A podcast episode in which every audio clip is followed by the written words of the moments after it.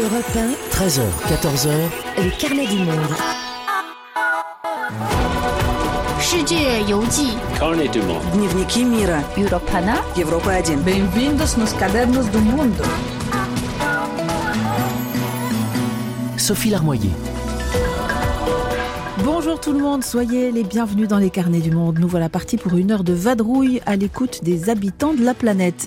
Alors depuis deux semaines, on a entendu ici euh, le bruit des pintes de bière qui s'entrechoquaient aux terrasses des pubs de Londres, la vie qui reprenait sans masque à Gibraltar, mais cette actualité du Covid est faite de haut et de bas et les derniers échos sont moins joyeux. Nous irons en Inde, pays continent totalement débordé par une nouvelle vague de contamination. Et plus proche de nous, nous irons aussi en Hongrie où les dirigeants mettent en avant la vaccination à tout va et beaucoup moins une statistique inquiétante rapportée à sa population. La Hongrie présente le plus fort taux de mortalité au monde. Dans le sud de l'Europe, cette fois, la mer Méditerranée continue à servir de tombeau à des centaines d'hommes et de femmes qui fuient la guerre ou la misère dans l'espoir d'une vie meilleure. Vous entendrez un reportage en Sicile et l'ancien Premier ministre italien Enrico Letta sera l'invité des carnets, convaincu que l'Union européenne doit se réinvestir dans le sauvetage en mer et se saisir de cette question de manière plus globale. Et puis nous appellerons Jessica Bruder en Californie. Elle est journaliste et se remet tout juste de ses émotions. Si cette New-Yorkaise est à Los Angeles, c'est parce qu'elle a assisté au triomphe du film Nomadland aux Oscars, trois statuettes pour une histoire tirée de son livre enquête sur ces Américains contraints de vivre sur les routes dans leurs véhicules. Les carnets du monde sont ouverts et on file d'abord en Inde. Europe 1, les carnets du monde. C'est une hécatombe. L'Inde a battu cette semaine tous les records, plus de 350 000 nouveaux cas et plus de 3 000 morts par jour. Plutôt épargné par la première vague, le pays est submergé ces dernières semaines par le retour du virus. Derrière les chiffres, c'est un véritable drame humain qui se joue car le système hospitalier indien n'est pas de taille à faire face. Dans les grandes villes, on manque de tout. Oxygène, lits, ambulances et même de place dans les crématoriums. Une situation au-delà du crève-cœur pour l'Organisation mondiale de la santé. L'aide internationale se met en place depuis quelques jours et en attendant, même s'ils sont terribles pour les plus pauvres, les reconfinements locaux se multiplient pour tenter de ralentir la flambée. C'est le cas à Bangalore où nous emmène Combastin. Reportage. Tanvir Ahmed et son chauffeur nous ont donné rendez-vous à l'aube et commencent leur journée. À toute allure, sirène à fond, leur ambulance slalom entre les véhicules de Bangalore. Le chauffeur est concentré sur la route. Tanvir, lui, jongle entre les coups de fil de familles désespérées. Ok monsieur, nous allons arranger un enterrement euh, pour votre père. Envoyez-moi son nom, sa religion, sa carte d'identité et l'hôpital où il est mort. Il y a deux mois, le virus semblait s'évanouir et on se baladait dans les marchés ou on s'entassait dans les pubs, mais comme dans toutes les grandes villes, les hôpitaux de Bangalore sont aujourd'hui submergés par une fulgurante deuxième vague. Tanvir et son association, financée par des dons, assurent le transport gratuit des défunts. Après avoir récupéré le corps d'un mort à son domicile, lui et son chauffeur roulent jusqu'à un crématorium. Il est 8 heures du matin et une dizaine d'ambulances font déjà la queue. Sanjit, un employé de banque, patiente devant l'entrée. C'est très très difficile. Durant la première vague, j'ai perdu mon père. Je venais à peine de faire mon deuil et aujourd'hui je suis là pour récupérer les cendres de ma grand-mère. Ma tante vient d'être hospitalisée. J'ai moi-même attrapé le Covid mais je m'en suis remis. Personne ne nous a préparé à cela. La ville manque d'oxygène, manque d'ambulances, manque de lits. Une fois le corps qu'il transportait pris en charge par le crématorium, Tanvir fonce vers un hôpital pour en récupérer un autre. Il va continuer comme ça jusqu'à minuit. Je dois dormir 3 à 4 heures par jour. Le reste du temps, je suis en permanence au téléphone, en permanence dans l'ambulance. Le gouvernement parle de 70 morts par jour à Bangalore. Mais vu le nombre de certificats de décès qu'on voit passer, je pense qu'il y en a au moins 250 par jour. L'oxygène manque cruellement. Les cas les plus critiques meurent, faute de soins. Face à cette situation, les proches de malades lancent des SOS sur Internet.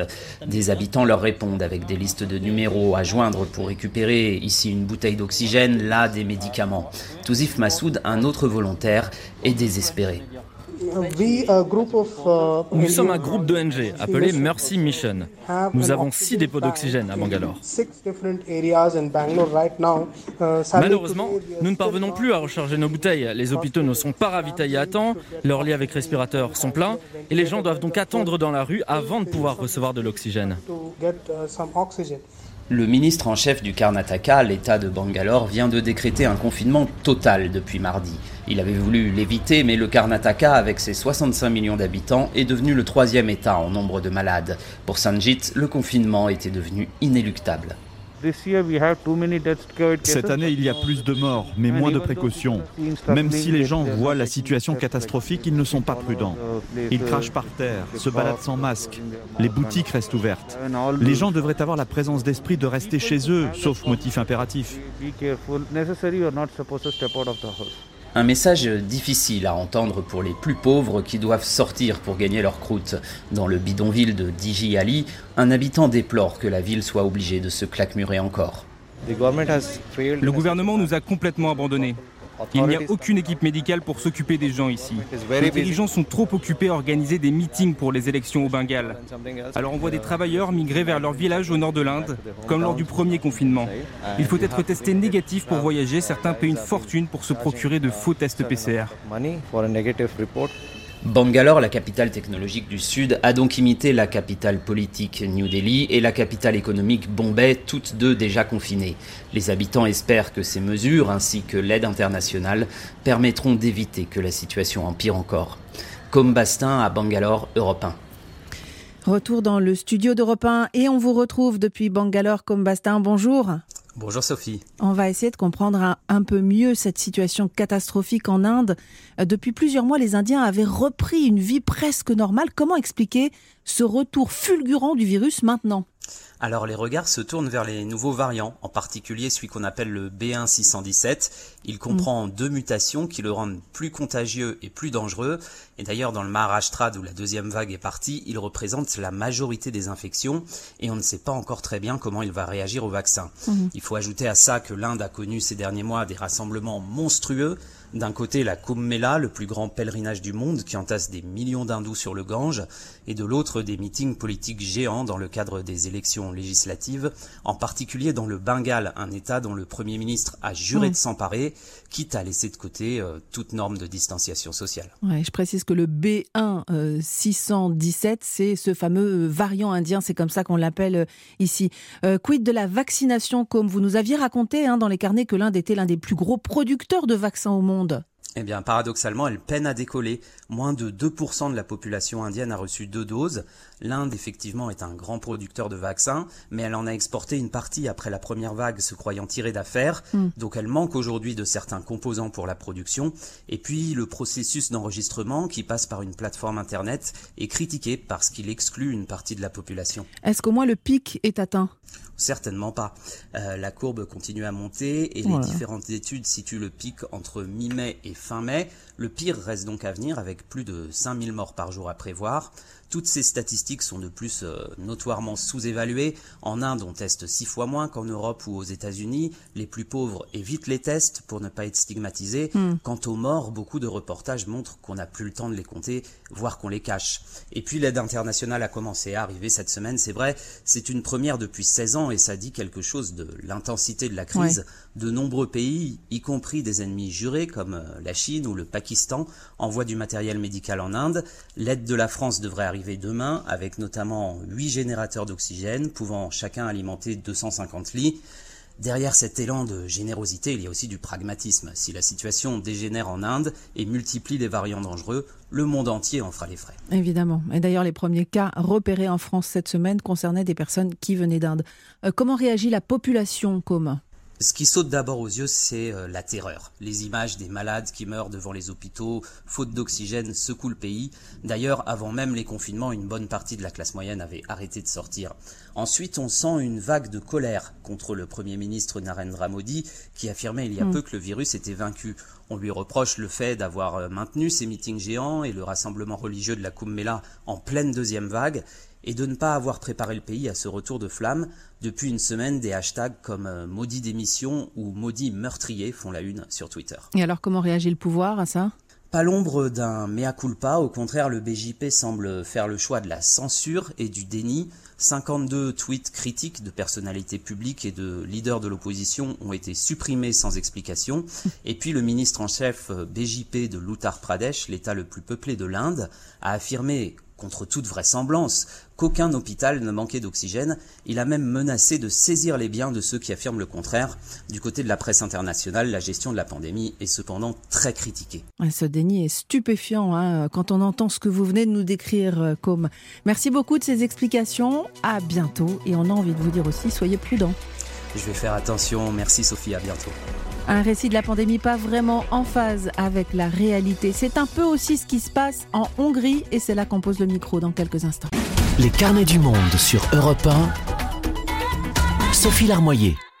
Cette semaine, un pays est apparu un peu par surprise sur les écrans radars du Covid, la Hongrie, au cœur de l'Europe, car c'est le pays qui, rapporté à sa population, présente le plus fort taux de mortalité au monde.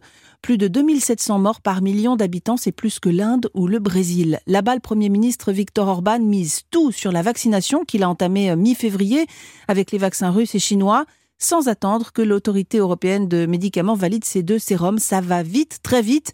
Bonjour Jean-Sébastien Soldaini. Bonjour. Vous êtes l'envoyé spécial d'Europe en Hongrie. Question, est-ce que Viktor Orban se sert de cette efficacité qu'il met en avant pour masquer les chiffres désastreux?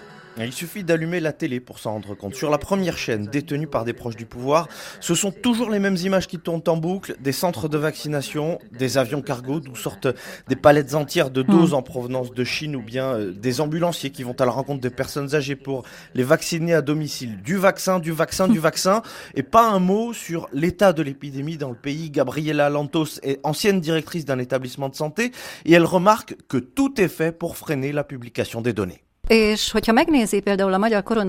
les sites officiels du gouvernement, les données ne se présentent pas sous la forme d'un historique. On ne vous donne qu'une photographie à l'instant T de l'épidémie. Et c'est à chaque journaliste de tenir son tableau Excel pour expliquer l'évolution de la maladie. Il n'y a aucune base de données publiques. Et c'est évidemment impossible d'aller tourner dans un hôpital. Les seules images d'hôpitaux que vous voyez, ce sont des images tournées en Slovaquie ou en Roumanie, jamais en Hongrie. Il y a bien eu une pétition de journalistes pour obtenir le droit de tourner dans les centres de santé, refus catégorique du gouvernement hum. qui leur a répondu que ce n'était pas le moment pour jouer à faire des images alors que les médecins travaillent dur.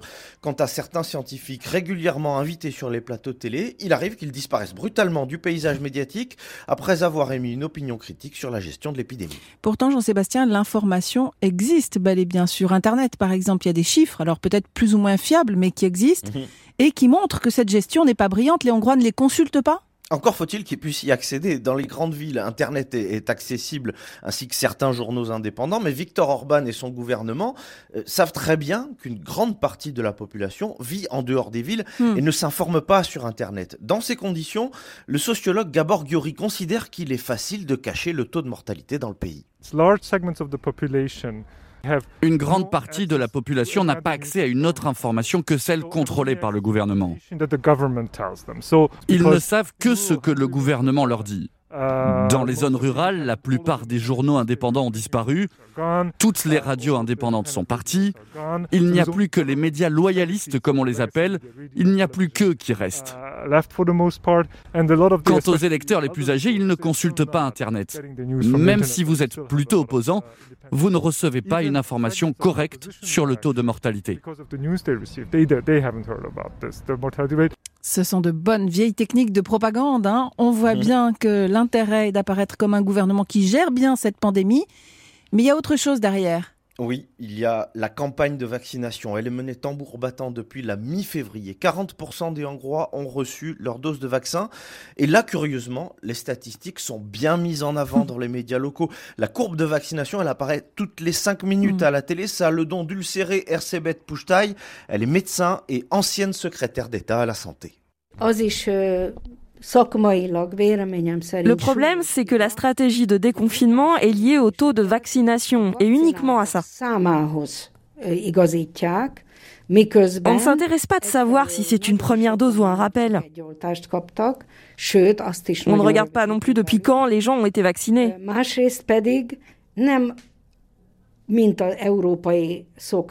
Et comme ça se fait pourtant ailleurs en Europe, personne ne prend en compte l'évolution de la pandémie, le nombre de morts ou de patients en réa.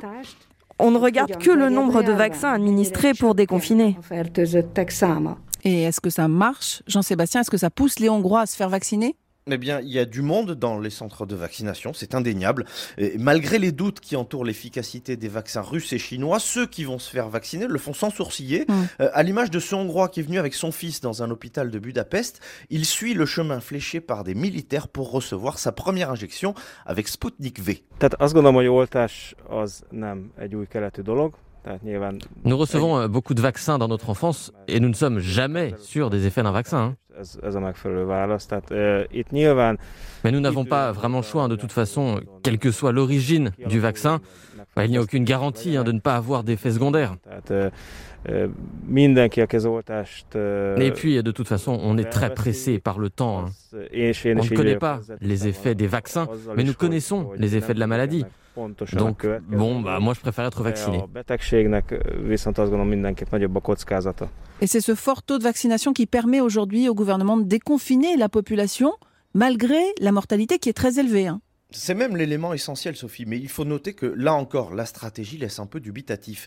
À en croire certains spécialistes locaux, ce déconfinement est très précipité. Tout d'abord mmh. parce que seulement 40% de la population est vaccinée. Ce n'est pas encore suffisant pour une immunité collective.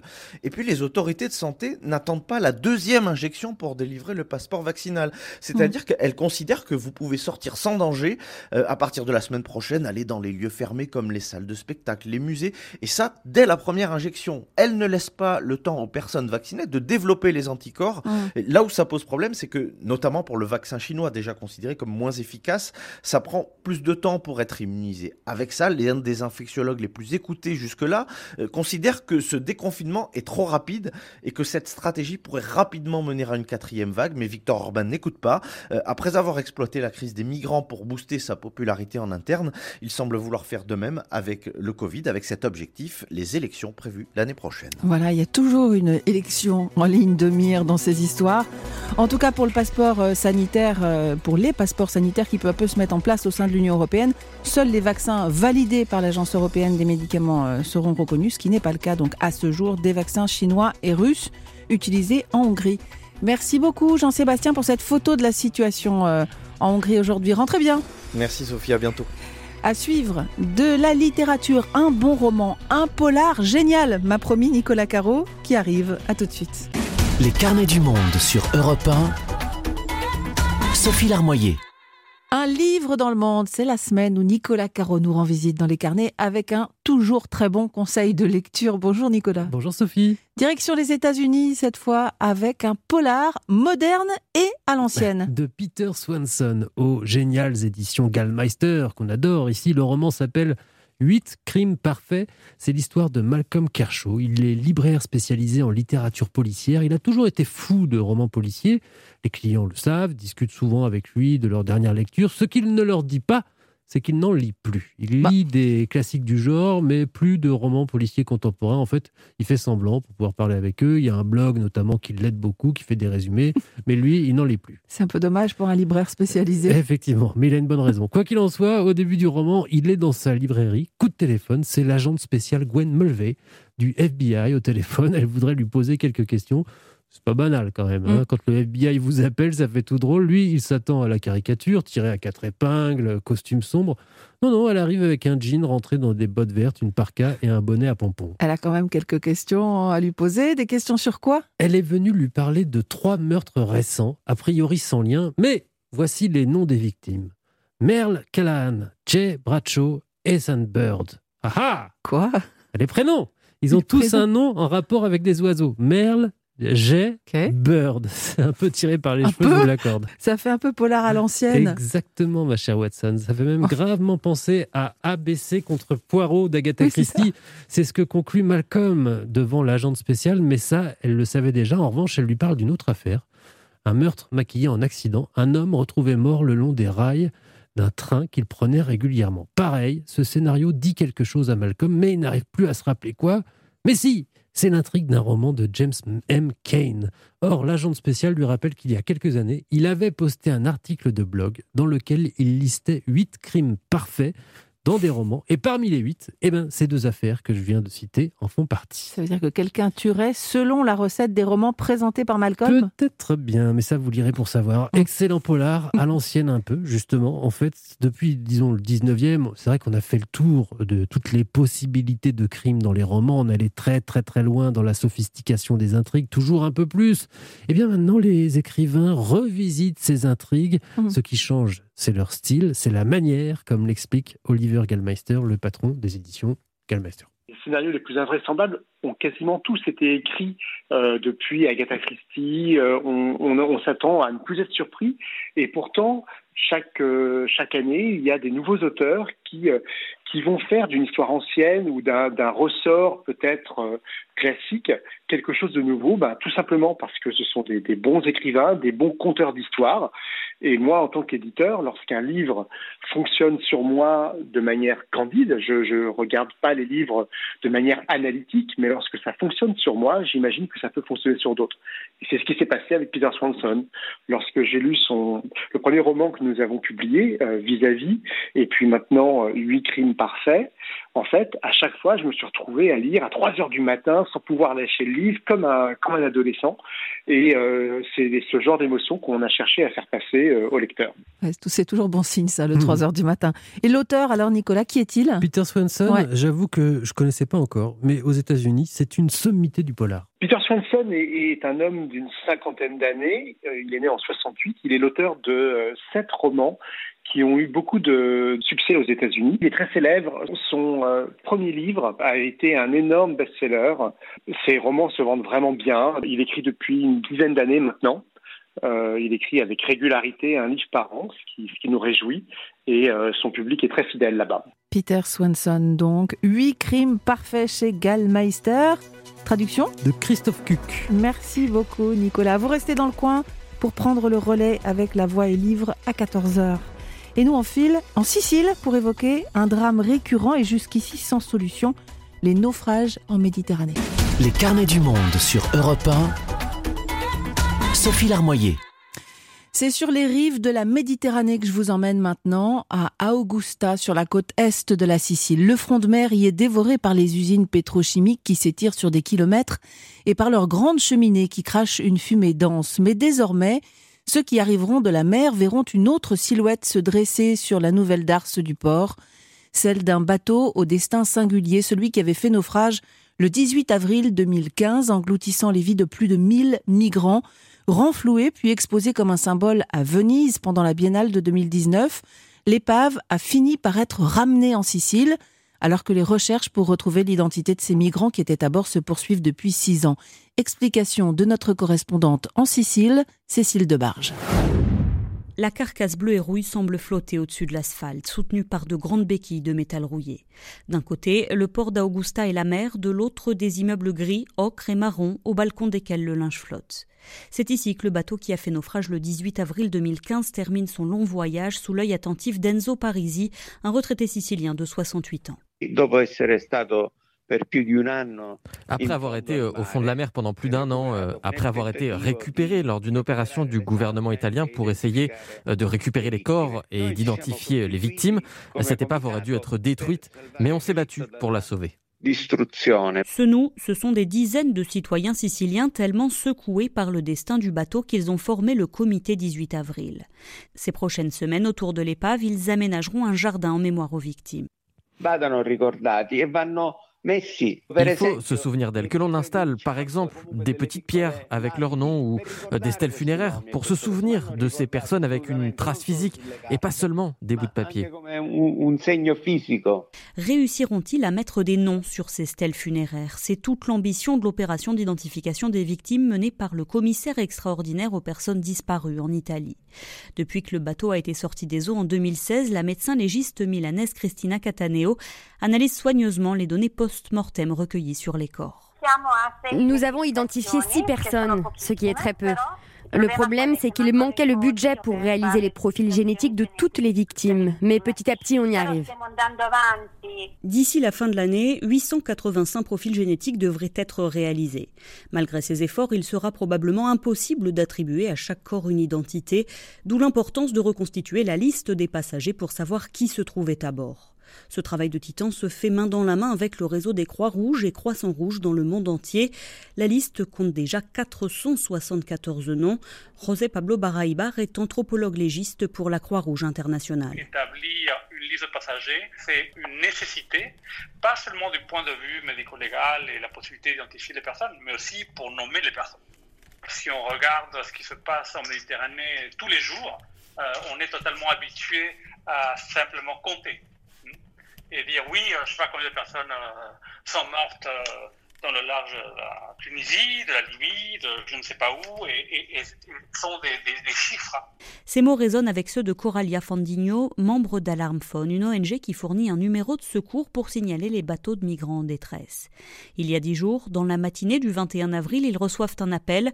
Environ 120 personnes sont en proie à une mer déchaînée au large des côtes libyennes. Dès 10h03, lors du premier contact avec le bateau en détresse, jusqu'à 20h15, quand leur batterie a touché à la fin, les informations précises sur leur euh, position GPS ont été relayées à toutes les autorités sans qu'aucune opération de sauvetage ait lieu. Le bateau sombre avec ses passagers, un cas loin d'être isolé, explique Coralia Fandigno. Nous recevons toujours des appels des proches à la recherche de ces chers qui ont du mal à croire que ces fils, sœurs, amis ne sont plus parmi nous, dans l'absence d'un corps physique ensevelir et dire au revoir. Au mois d'avril, Alarmphone a recensé trois naufrages au large des côtes libyennes et tunisiennes. Des corps leur ont aussi été signalés au large de Zawiya, en Libye, dernier témoin d'autres naufrages, ceux dont on ne sait rien. Palerme, Cécile Debarge, Europe 1. Le moment de la honte. Voilà comment le pape François a réagi après ce naufrage d'il y a dix jours au large des côtes libyennes. Ce sont des personnes, a dit le souverain pontife, des vies humaines qui pendant deux jours ont imploré de l'aide en vain. Interrogeons-nous sur cette énième tragédie. Fin de citation. Bonjour, monsieur Enrico Letta. Bonjour. Vous étiez Premier ministre de l'Italie en, 2013-2014 au plus fort de la crise des migrants. Et après un terrible naufrage déjà au large de Lampedusa, vous aviez alors mis en place une opération de sauvetage en mer avec la marine militaire italienne. Mare Nostrum, c'était son nom. Opération qui a sauvé des milliers de vies, mais qui n'a duré qu'un an.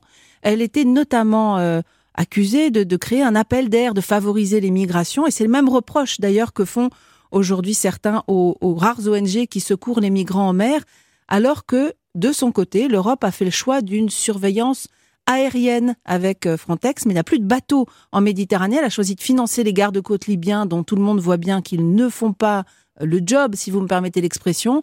Monsieur l'État, ce système, objectivement, il ne fonctionne pas. Euh, oui, vous avez totalement raison. C'est un système qui ne marche pas, euh, qui ne donne aucune réponse aux problèmes qu'on a aujourd'hui. Et ce qui me frappe le plus, c'est le fait que huit ans après, parce que la mm. première tragédie, c'était Lampedusa euh, en octobre 2013, en fait, la situation reste la même. Et là, c'est vraiment l'Europe et les pays membres de l'Union européenne qui n'ont pas appris la leçon. Vous voyez, sur d'autres sujets, ils ont appris la leçon. Par exemple, sur les questions financières de dette souveraine, maintenant mm. on a Next Generation EU. Mais sur les questions migratoires, on reste toujours là. Il y a une mission euh, militaire euh, européenne qui s'appelle IRINI, euh, mais qui est seulement une mission de blocage mm. de l'export, import des armes à la Libye. Il faudrait transformer cette mission en une mission de safe and rescue de sauvetage en mer. Ça, c'est, je pense, ce qu'il faudrait faire. Après ce, naufrage d'il y a dix jours, vous avez évoqué un devoir historique de l'Europe aujourd'hui pour mettre un terme à ces massacres en mer. Que doivent faire les 27 selon vous? Je pense qu'il faut complètement changer l'approche à partir du fait que la proposition que la Commission européenne a faite au mois de septembre dernier doit devenir quelque chose que moi j'appelle une espèce de next generation migration c'est-à-dire la même détermination qu'on a mis avec euh, Next Generation, avec le plan de relance, le plan de relance européen. Il faut la mettre sur la question migratoire, sur les relocalisations, sur la relation avec les pays euh, tiers, mmh. sur la harmonisation du welfare euh, des pays d'accueil et naturellement aussi sur l'activité de sauvetage en mer qui ne peut pas être laissée seulement aux, ONG. Je pense que c'est un sujet majeur. Euh, le droit international de la mer intervient aussi à nous dire qu'on ne peut pas laisser tout ça sans réponse. Donc je, je crains qu'une absence d'initiative européenne. Quand je dis européenne, il faut toujours être clair. Je ne donne pas toute la responsabilité à l'Union et aux institutions européennes. Une bonne partie de cette responsabilité est aux États membres qui, à la fin, ne veulent pas intervenir parce qu'ils mm. pensent qu'il faut laisser le problème aux pays euh, méditerranéens. Et, mais ça ne marche pas comme ça. Oui, mais les gardes-côtes libyens, d'ailleurs, sont, sont, très critiqués à la fois pour leur inefficacité et parfois même leur lien avec les réseaux de trafic humain. On parle aussi euh, de l'enfer libyen hein. pour les migrants. Ils y sont souvent torturés, raquettés. Comment expliquer que jusqu'ici, ces données ne soient pas prises en considération et que finalement, on, on, sous-traite cette question-là à la Libye? Parce que c'est la réponse la plus, la plus facile pour la euh, politique qui, ne, qui veut se caché derrière euh, des réponses bureaucratiques. La même chose se passe en Turquie. Vous avez vu les attitudes de M. Erdogan, mm-hmm. ce qu'il a fait avec euh, cette euh, vraiment, franchement, affreuse approche qu'il a eue sur beaucoup de sujets, y compris l'accueil qu'il a eu pour Mme von der Leyen dans, dans, la visite que elle et M. Charles Michel ont fait euh, en, Turquie, eh bien, c'est la même chose. L'Europe, les pays européens paient la Turquie pour cacher le problème. Euh, le sujet ne peut pas être caché. Il faut euh, faire face à ce problème de façon directe. C'est pour ça que je parle d'une attitude proactive de l'Union européenne à travers une transformation de la mission Irini. On sait que cette frilosité que vous évoquez hein, des États européens sur le sujet, euh, c'est notamment dû aux opinions publiques. Euh, c'est un sujet très sensible. C'est ça le frein essentiel aujourd'hui? Bah, Évidemment, oui. Ça a été comme ça pendant des années. Mais euh, vous savez, Mare Nostrum avait été accusé d'être un espèce d'appel hein, aux migrants à venir. Mare Nostrum a été interrompu dès que je suis parti. Euh, et, les migrants ont continué à venir. Il n'y a pas eu. Et l'extrême droite a gagné les élections. Euh, l'extrême droite a gagné les, élections, mais l'extrême droite, je, crois que dans beaucoup de pays européens, l'extrême droite est en baisse. Au moins, c'est ce que je vois dans mon pays, euh, l'Italie, qu'il y a une différente et, approche par rapport euh, aux questions migratoires. La question essentielle est celle de comprendre que, si on laisse le sujet non géré, l'extrême droite va gagner parce que le système non géré va faire en sorte que les gens vont venir dans des situations de détresse et de désastre total et donc ça va être le, manque, le manque de euh, euh, capacité de gérer le problème qui va rendre le tout impossible à être toléré par les citoyens qui demandent de l'ordre. Nos citoyens demandent de l'ordre, ils ont raison. C'est pour ça qu'il faut gérer avec ordre et avec une capacité de gestion ce phénomène.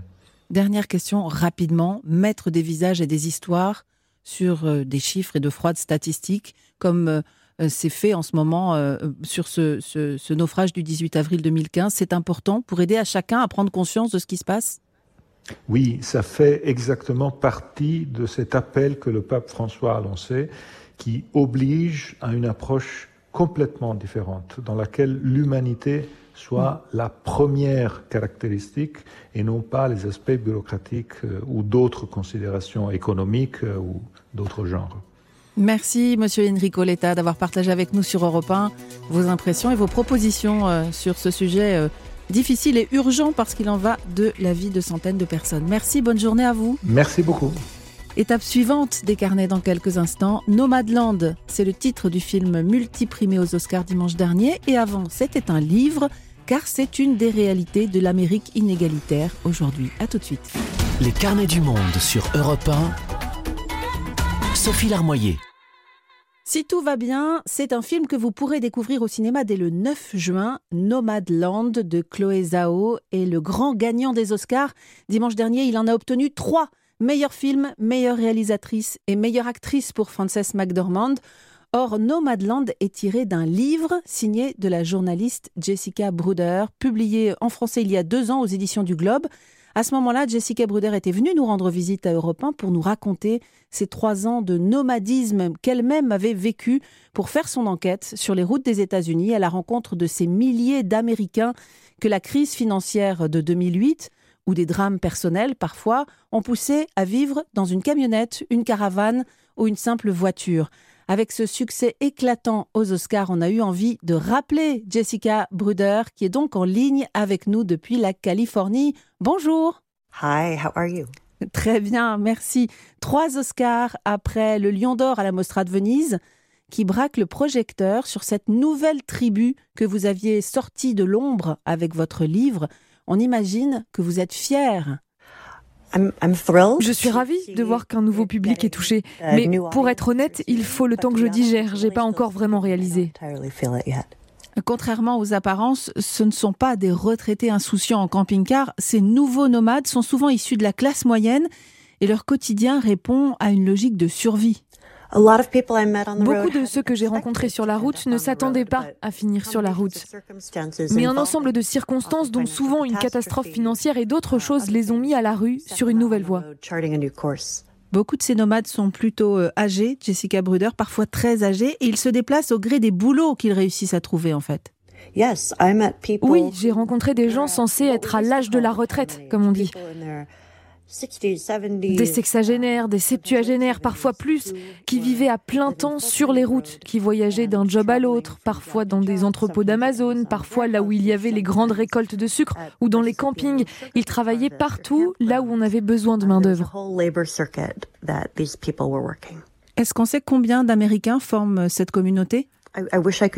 J'aimerais pouvoir vous le dire, mais personne ne suit cette communauté. J'aimerais que ce soit le cas.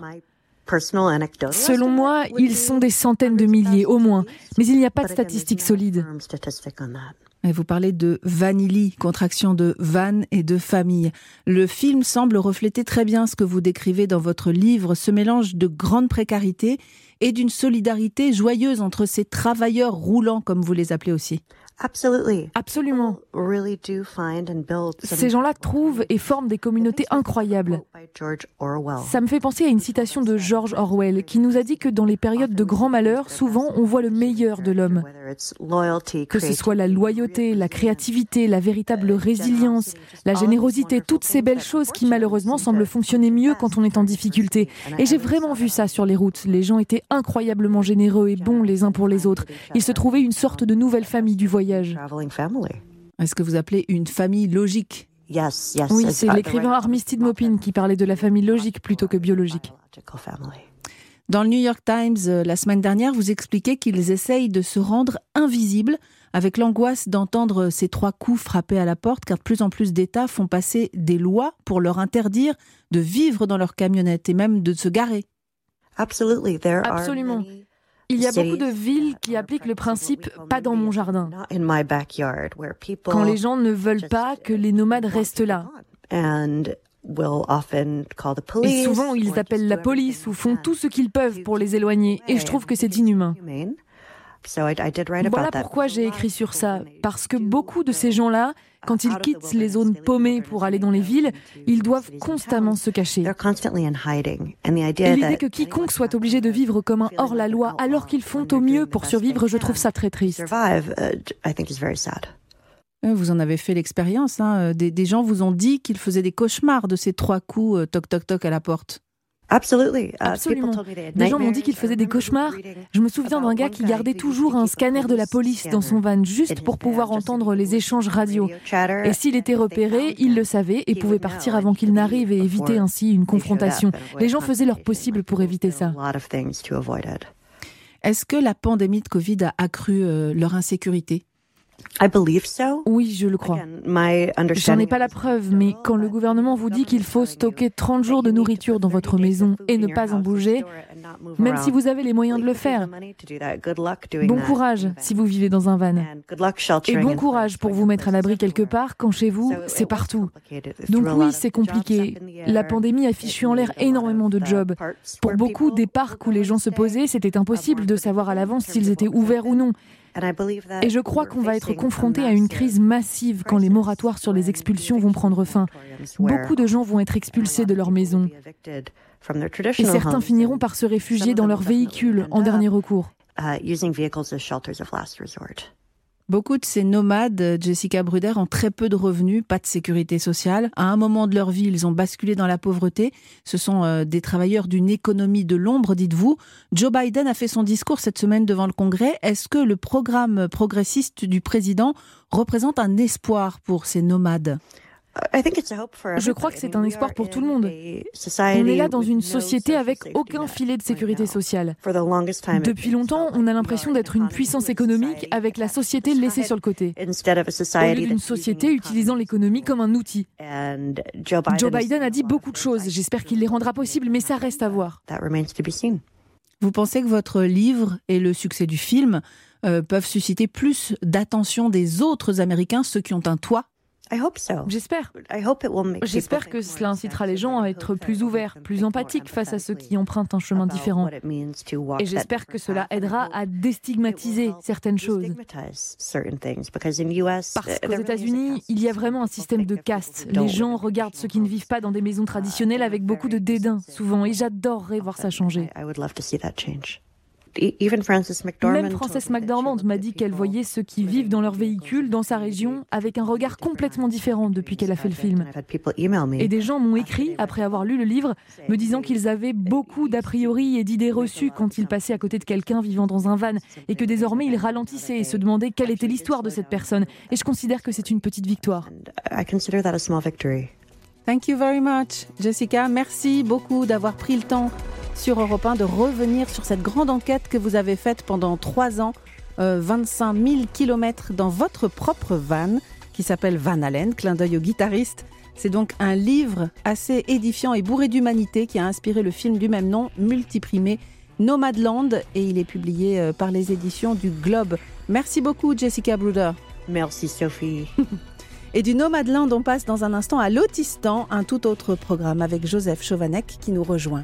Les carnets du monde sur Europe 1. Sophie Larmoyer. Et cette semaine, l'Autistan vient à nous. Joseph Chauvanec a quitté sa Belgique d'adoption pour nous rendre visite. Bonjour Joseph. Bonjour Sophie, bonjour à tout le monde. Avec toutes vos casquettes de philosophe, autiste Asperger et voyageur curieux des cultures du monde, c'est d'art décoratif dont vous voulez nous parler aujourd'hui. Oui, Sophie, parce que le 1er mai, comme chacun le sait, c'est la journée mondiale du scrapbooking. Pour un béotien comme moi, il s'agit, pour faire simple, de coller des images sur des pages plus mm. grandes qu'elles et de compléter l'espace vide autour en faisant appel à son imagination. Ah, bien sûr, ce doit être esthétique et harmonieux. Voilà, c'est l'art de mettre en valeur euh, des photos, souvent dans un album créatif et personnel. Et voilà le problème, c'est que je suis nul dans cet art du contexte et je l'ai compris dès le début de mes apprentissages de langue orientale et de mes séjours dans cette région. Qu'il s'agisse de calligraphie, d'art des tapis, bref, de tout ce qui fait l'essence même de ces cultures, l'important c'est ce qu'il y a autour. Alors vous avez dit tapis, je parie donc que vous pensez à l'Iran où vous avez beaucoup voyagé. Oui, gagné Sophie. Hein. En Iran, il n'y a pas de ville digne de ce nom, son, son musée du tapis. Et pour mon plus grand bonheur, parfois je l'ai visité avec des amis iraniens, parfois avec des étrangers. La différence entre les deux était saisissante.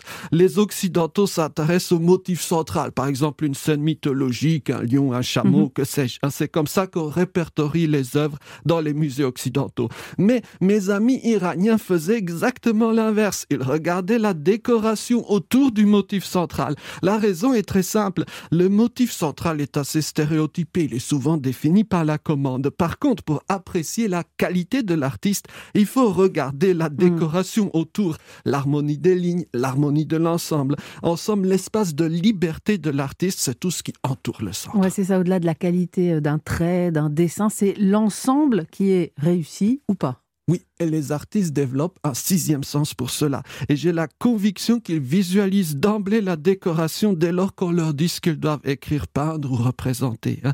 Je l'ai compris en observant attentivement mon prof de calligraphie arabe au sultanat d'Oman. Quand il calligraphiait une phrase qu'on lui donnait, à la fin, il ne semblait pas réfléchir une seule fraction de seconde avant de disposer la décoration florale autour. Et c'est là que vient le plus frustrant. Il m'avait prodigué pendant des heures innombrables des conseils pour tracer telle ou telle mm. lettre sur les gestes, la pression du trait, etc.